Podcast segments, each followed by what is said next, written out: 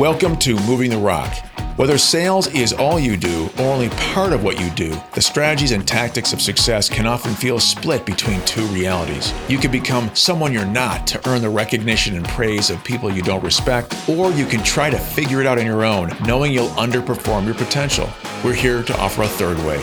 The idea that you can't have success without compromise is just wrong. You don't have to compromise to win in the long term. You can play the game in such a way that you win in the short term and the long term. Through our hard lessons learned, we can shift your way of thinking and create a better way. I'm Chris, founder of SiteShift. And I'm James, founder of Florist Group. If you're tired of the status quo, we're here to help you move the rock on your career, your business, and your life. Welcome. Jimmy, dude, here we are again on this journey. We are deep in it today on the skill set of moving the rock, the journey that uh, you've sketched out here. And uh, you've got a phrase you used that I want to learn more about the universal buying cycle. I want to call it the UBC, which makes me think of UB40, which makes me think of drinking red wine. So I'm going to focus myself and uh, tell us about this universal buying cycle. I'm always into meta ideas. Yeah, the six degrees of red wine. We'll Ooh. talk about that another time. Um, well, you know, there's a lot of uh, sales methodologies out there that recognize the importance of the customer, the buyer. You know, we, we differentiate customers from buyers because we're in the B2B world, but it doesn't matter who you sell to. Uh, there is, based on our research and based on our 30 years of experience, there is a universal buying cycle that every buyer goes through.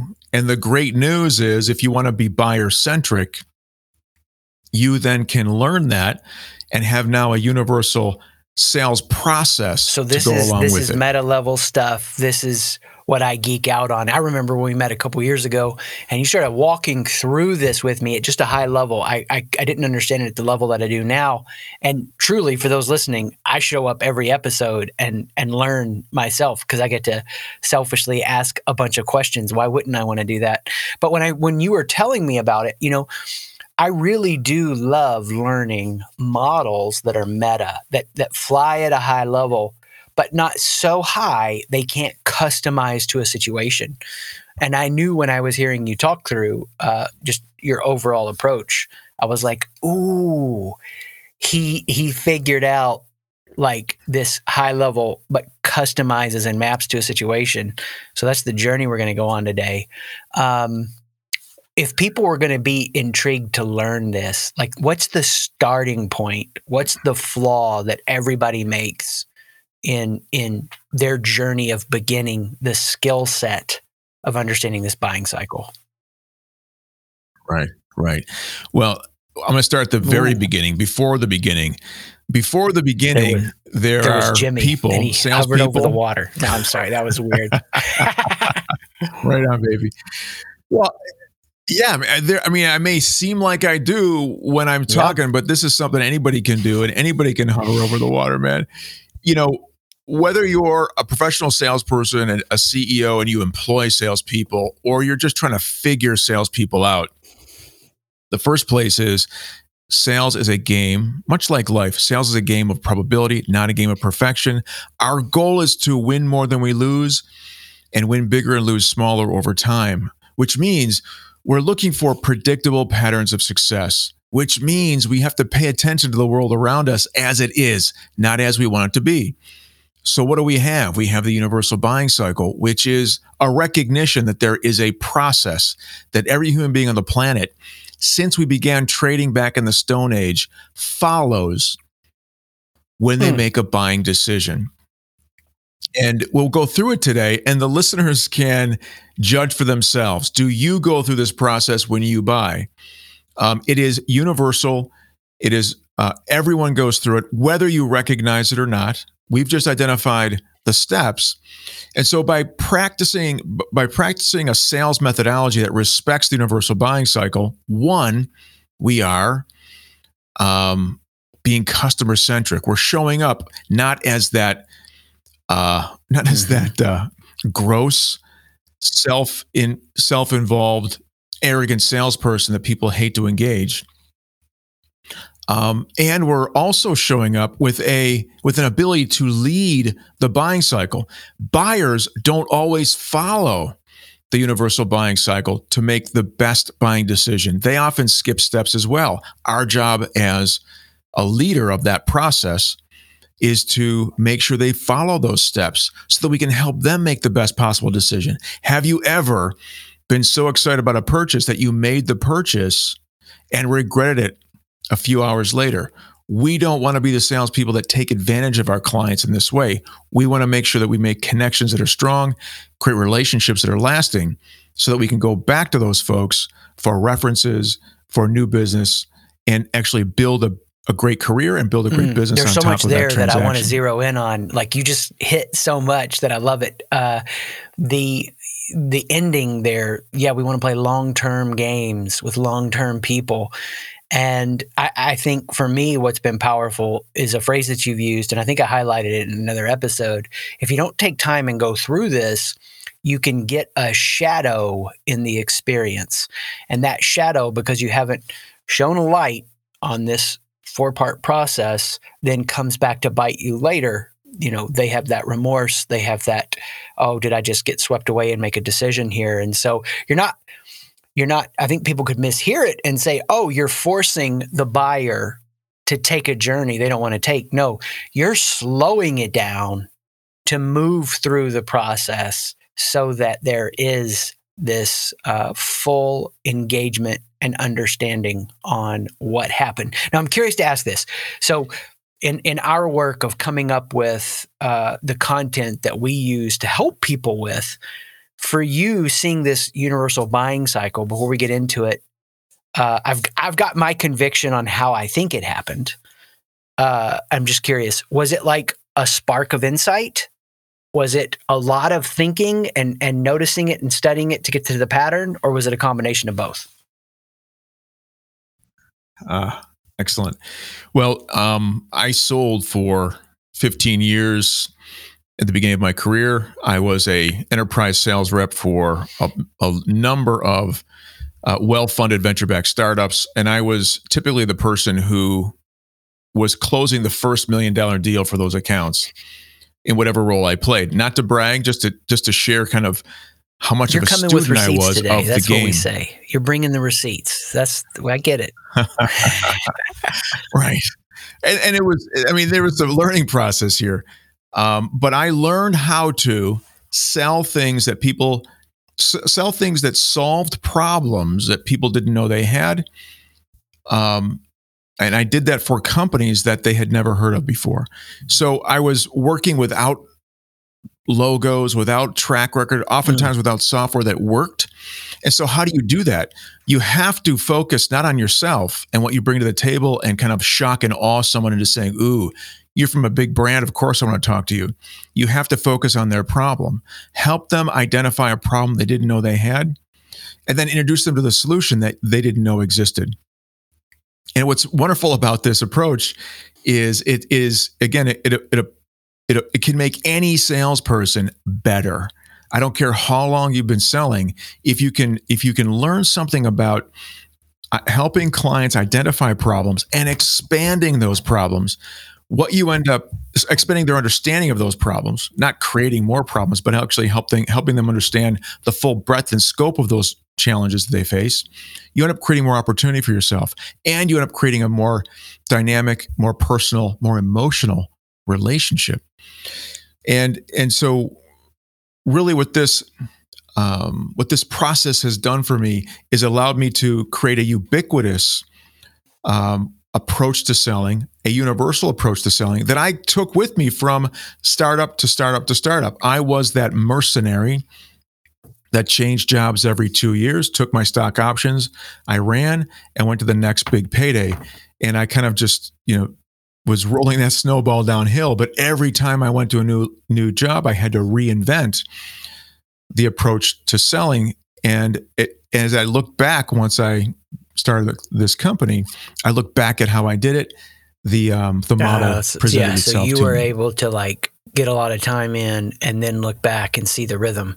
but the rhythm, the model, did it come just sitting down one day and you were reflecting back, or was it a, a spark of insight and then continuing to hone it in?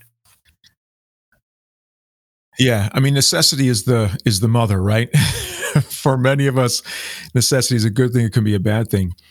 You know, when you start a consulting practice or in my case a coaching practice, uh, you my big thing was to walk the talk. So I had to I had to be able to articulate a solution to the challenges my clients were facing, uh, a challenge a, a solution that I could practice and could believe in. I also wanted to, Chris, come up with a solution to selling that I would be proud to teach a customer who had just gone through the process.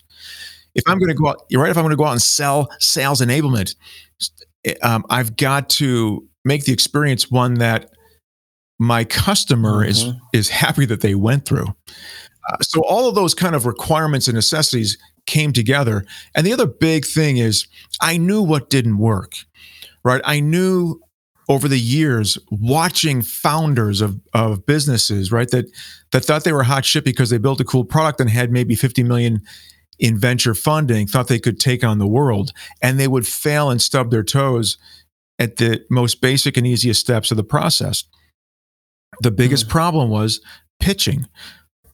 We love to pitch, right? Especially a founder who creates a, a product, they can't wait to tell the world about that product. The problem is you're starting at the end of the process. You're starting with the with the solution, but you're not building a case for the solution. And most folks don't know how to build that case. What's interesting as I started to try to solve that problem, I said to myself, well, shit, there is a buying cycle that people go through. Why not meet them where they are and make it easy for them to buy from you?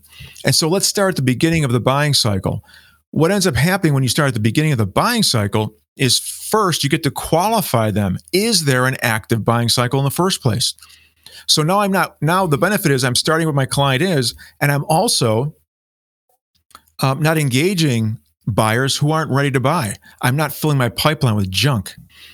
Then the next thing is to think about okay, after there's a reason to change or there's an active buying cycle, now you want to focus on the next most important thing, which is building that business case. What's the impact for change? What do you expect to gain from this?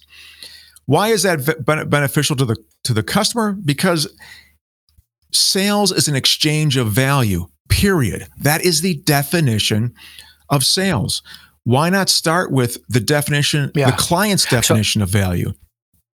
What is it that you're after? What's the impact of success, awesome. failure, I mean, or doing so nothing? I want to not miss this because this has been huge for me to learn even too. Like marketing, I've understood you got to start with the problem, but I've as you know, you and I developed a relationship and friendship, and I started to learn from you. Uh, I was like, oh my gosh, I am doing that in marketing, but I'm failing to slow down and stop there in in sales. And oftentimes because the business is hot and there's referrals and and I didn't have to be great. And I didn't know that. Like so then as as the scope and scale of deal flow increased and I could see things that I wasn't winning uh you know oh my gosh I'm skipping over the problem so the right, first thing you right. got to appreciate about what you just right. said is you got to take them to the problem. And then this universal buying cycle is going to do that. Now, you said it, you went to the second one too. Can you restate the first one just to make sure everybody didn't miss it? Right. Right. So I'm not, so I'm, I'm kind of just giving you the definitions now okay, and I'll cool. give you the, keep, the big, the, the, the, model at the end, right? So the first, right, the first thing you want to do is identify is there an active buying cycle by identifying the big goal or objective that this that the buyer wants to achieve, then you have to define the impact of success, failure, or doing nothing in the terms that the client cares the most about. Now, the term that we care the most about is the economic condition, right? What is the, I call it the business case, but if you're selling person to person or B2C, um, it's the same thing. What is the, what do I expect to gain from the investment that I'm about to make? It could be um, prestige, it could be reputation, it could be actual um, economic improvement in some way. but you want to have this conversation because the big the big goal or priority plus the the impact that um, somebody can gain from that that creates the definition of your buyer the buyer's definition of value. And it also positions you as the emotional favorite because now you can ask them questions about how success will make them feel or how the shitstorm they're experiencing right now is making them feel. How would it feel to get rid of this? Tell me more right? Um, I I oftentimes tell the story of uh, a client of mine that reinforced this for me. Every time I tell the story, I get misty eyed, right? I get a little emotional because this business owner, yes, wanted to double the size of their business, right? So they they wanted to um, double the size of the biz. But when I asked him what the impact of success would be, he said it would mean I could spend more time with my wife. And I said, you don't spend enough time with your wife? I kind of smiled. Mm. He said, No, she's dying mm. of cancer. Right? Yeah. So I hear you. I feel you right now, man. I'm to. Big, yeah, big, yeah. big statement.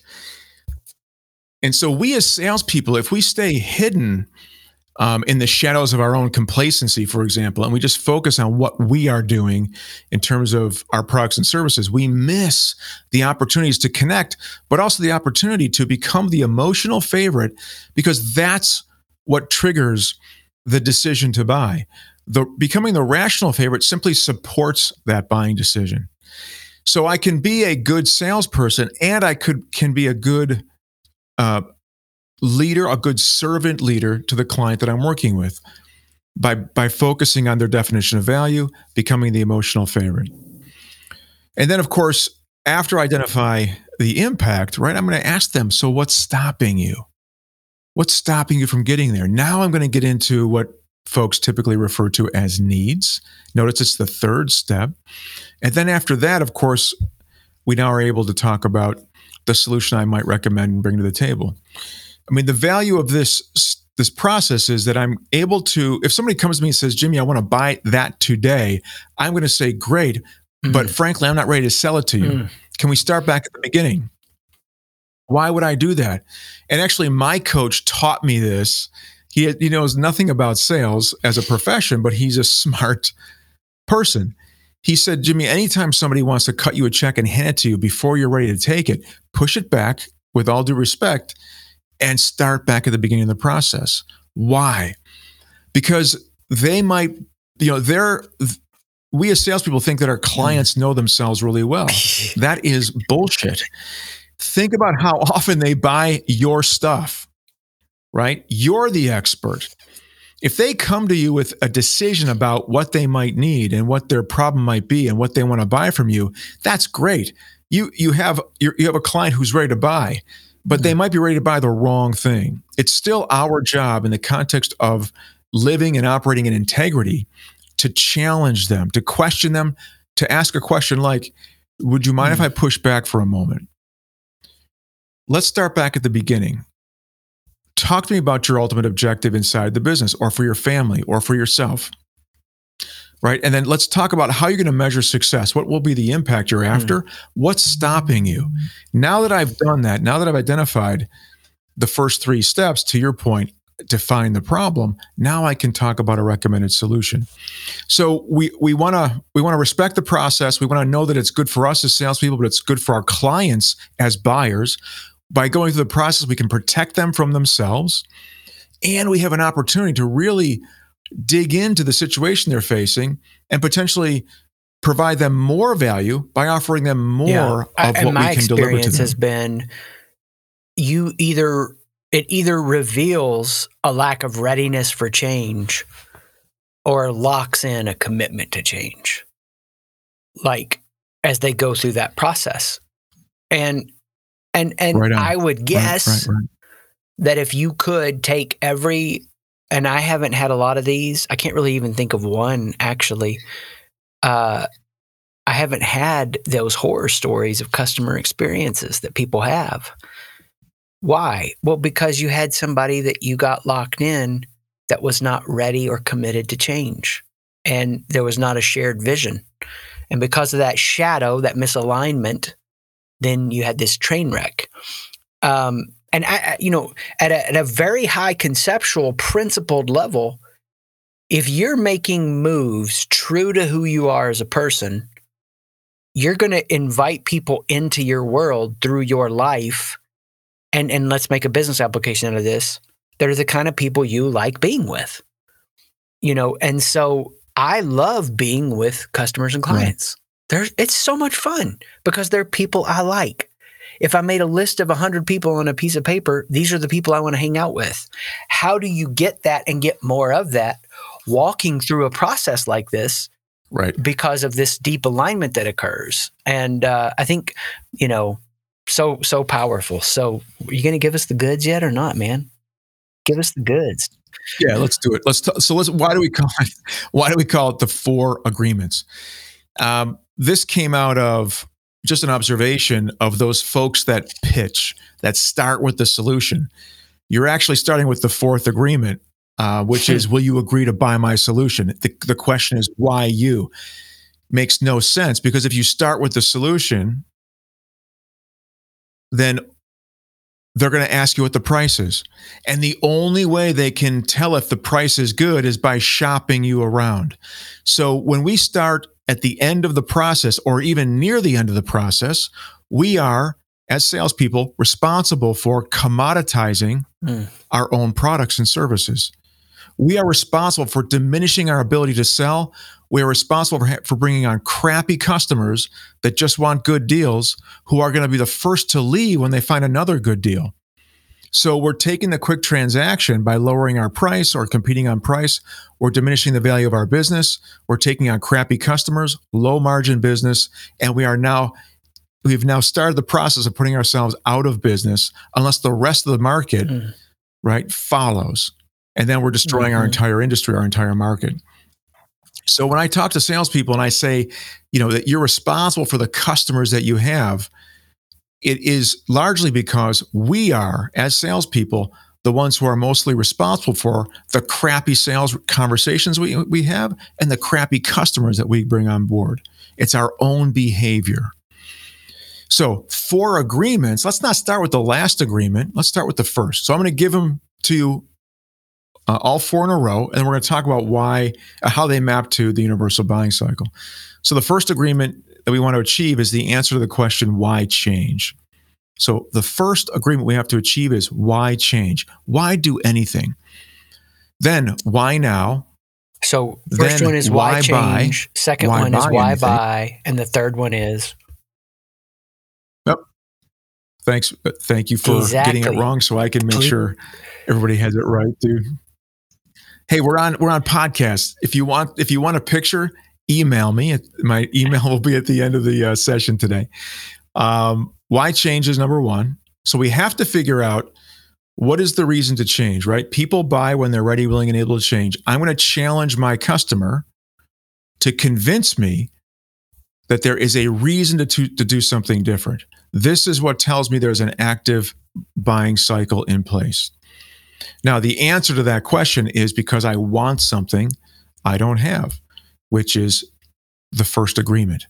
Why change? Because I want something I don't have. And of course, when I hear what they want, I'm going to I'm going to challenge that to expand it and see how big I can make that.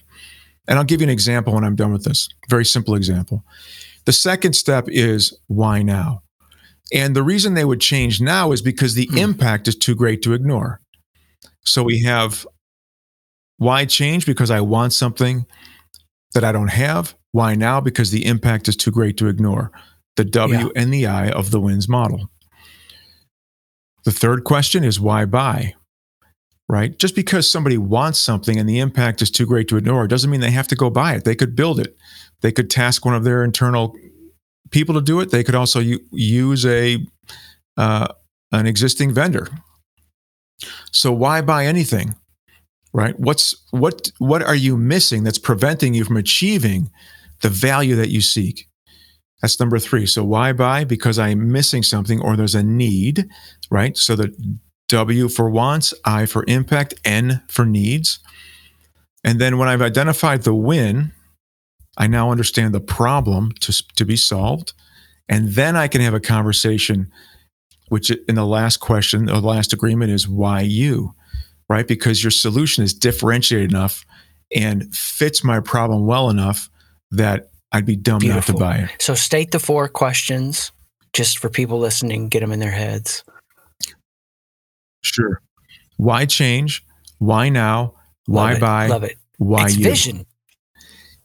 Right. And the agreement, yep. And the agreement is want, impact, need, solution. Why change? I want something I don't have. Why now? The impact is too great to ignore. Why buy?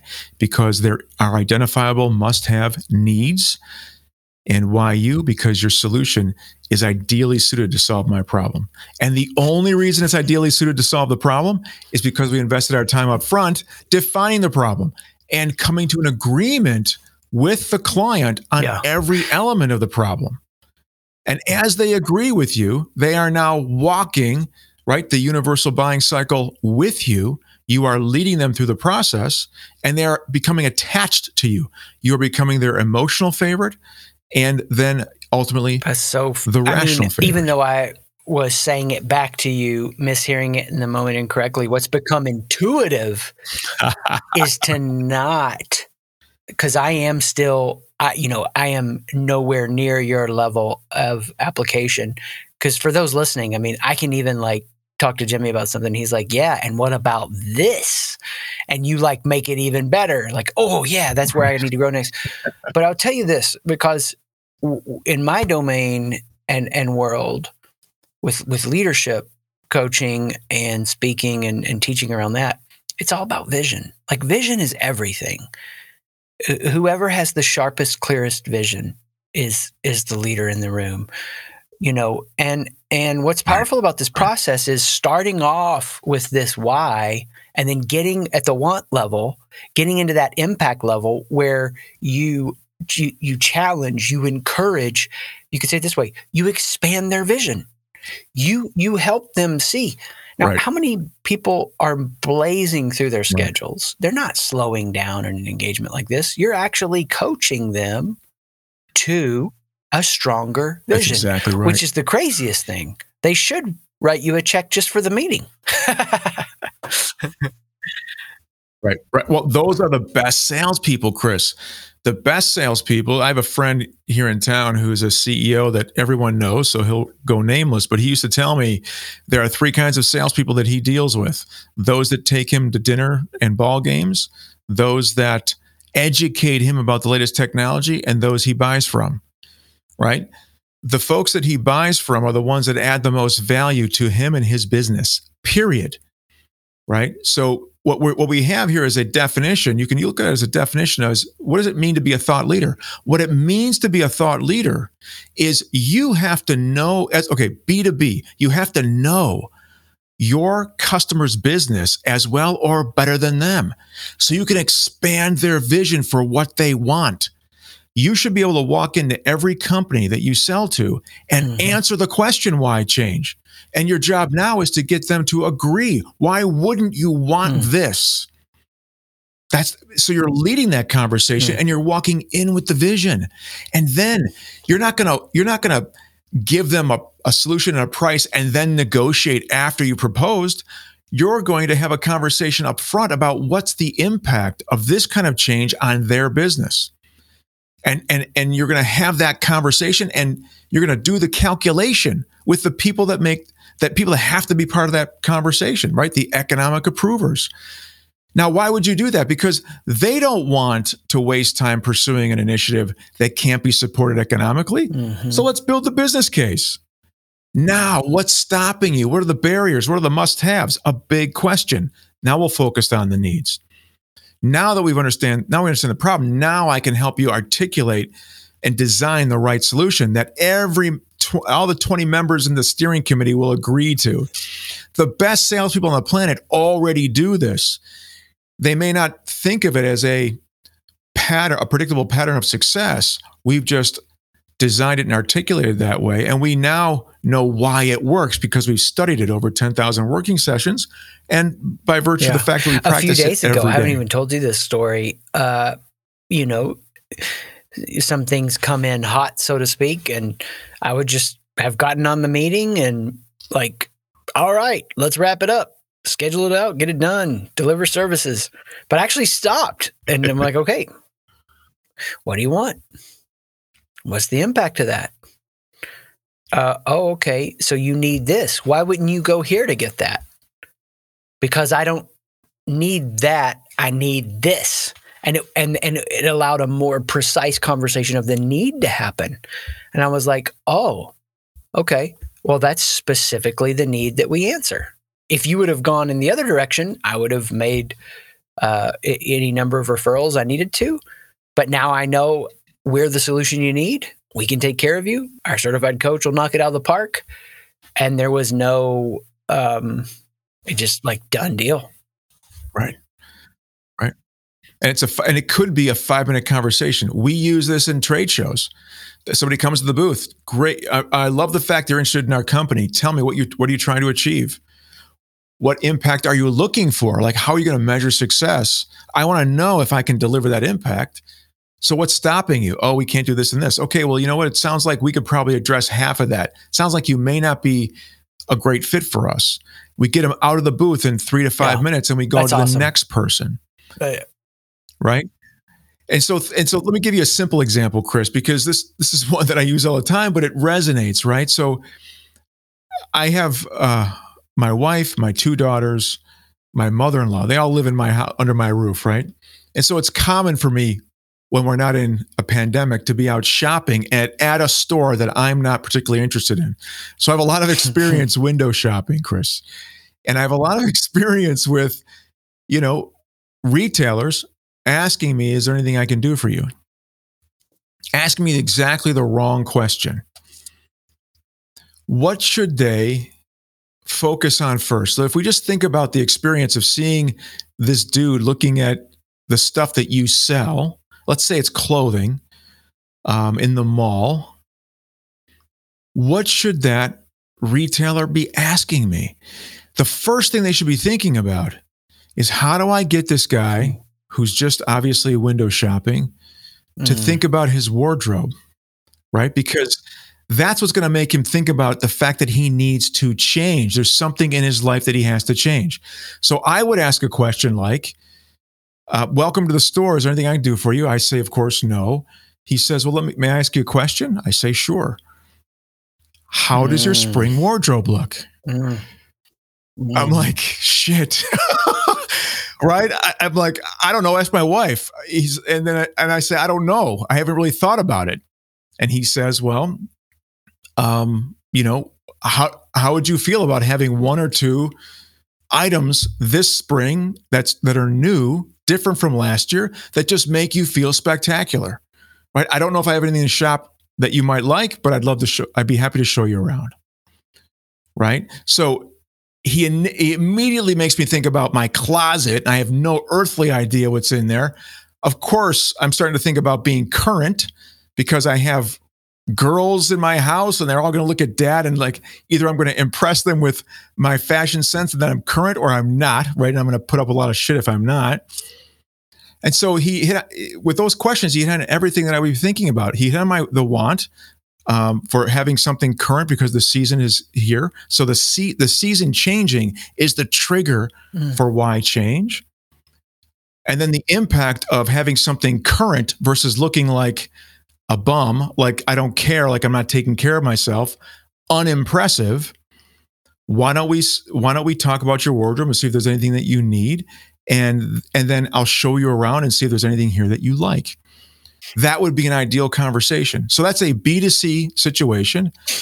And we could go into numerous examples.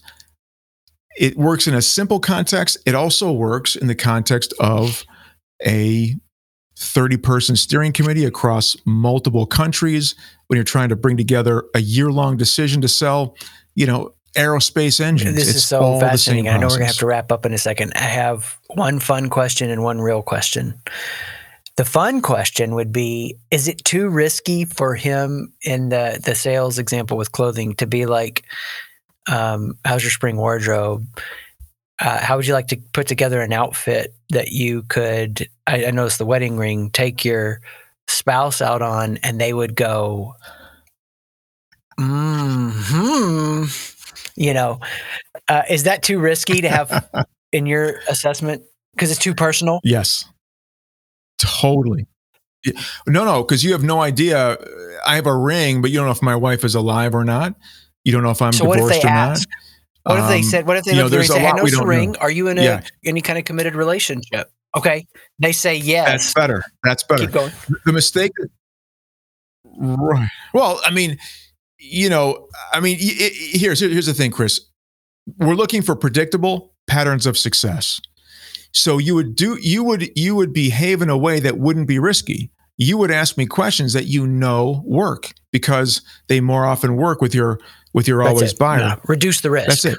So yeah, I mean exactly. So you what we say to what we say in sales is you never want to assume, you never want to take those unnecessary risks. So when you what can is ask my a question flaw that I out. take those unnecessary risks speaking at conferences on stages, much less one to one interactions.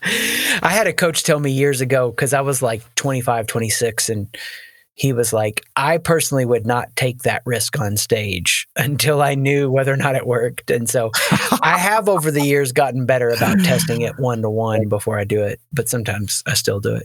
Uh, okay, real question. Real question. Uh, have you ever used this approach in a negotiation and I know we got to end our episode here quick. So that w- I figured yes. you probably were going to say yes, yes, because it's like a beautiful yeah. tool for that. Well, if you if you think about it, and, and I welcome anyone who is an expert negotiator to challenge us on this. Send us an email; we'll have you on the show.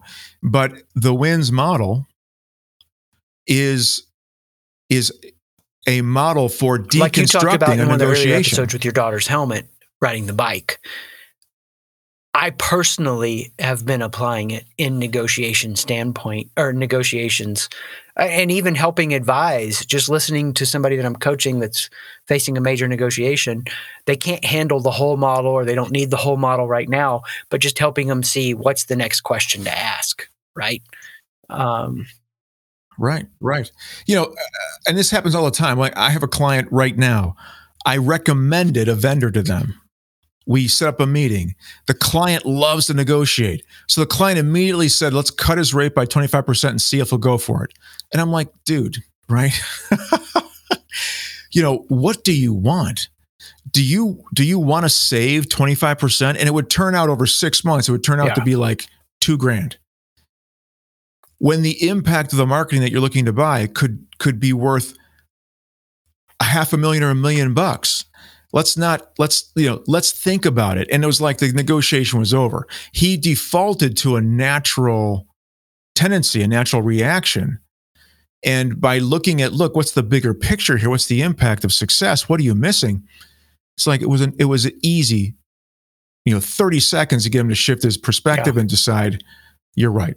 Let's not yeah. let's not be silly about I, I, this. You know, I, I approached so many interactions for years, just pushing for as much as I could get, and then I shifted as I became healthier and more whole out of that, and it was transformative. I still use it occasionally in small interactions where it matters.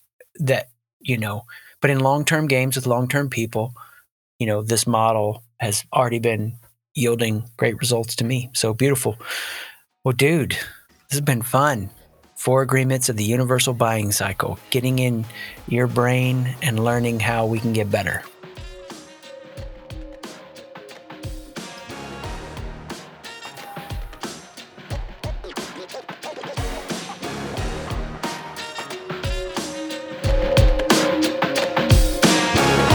Thanks for listening.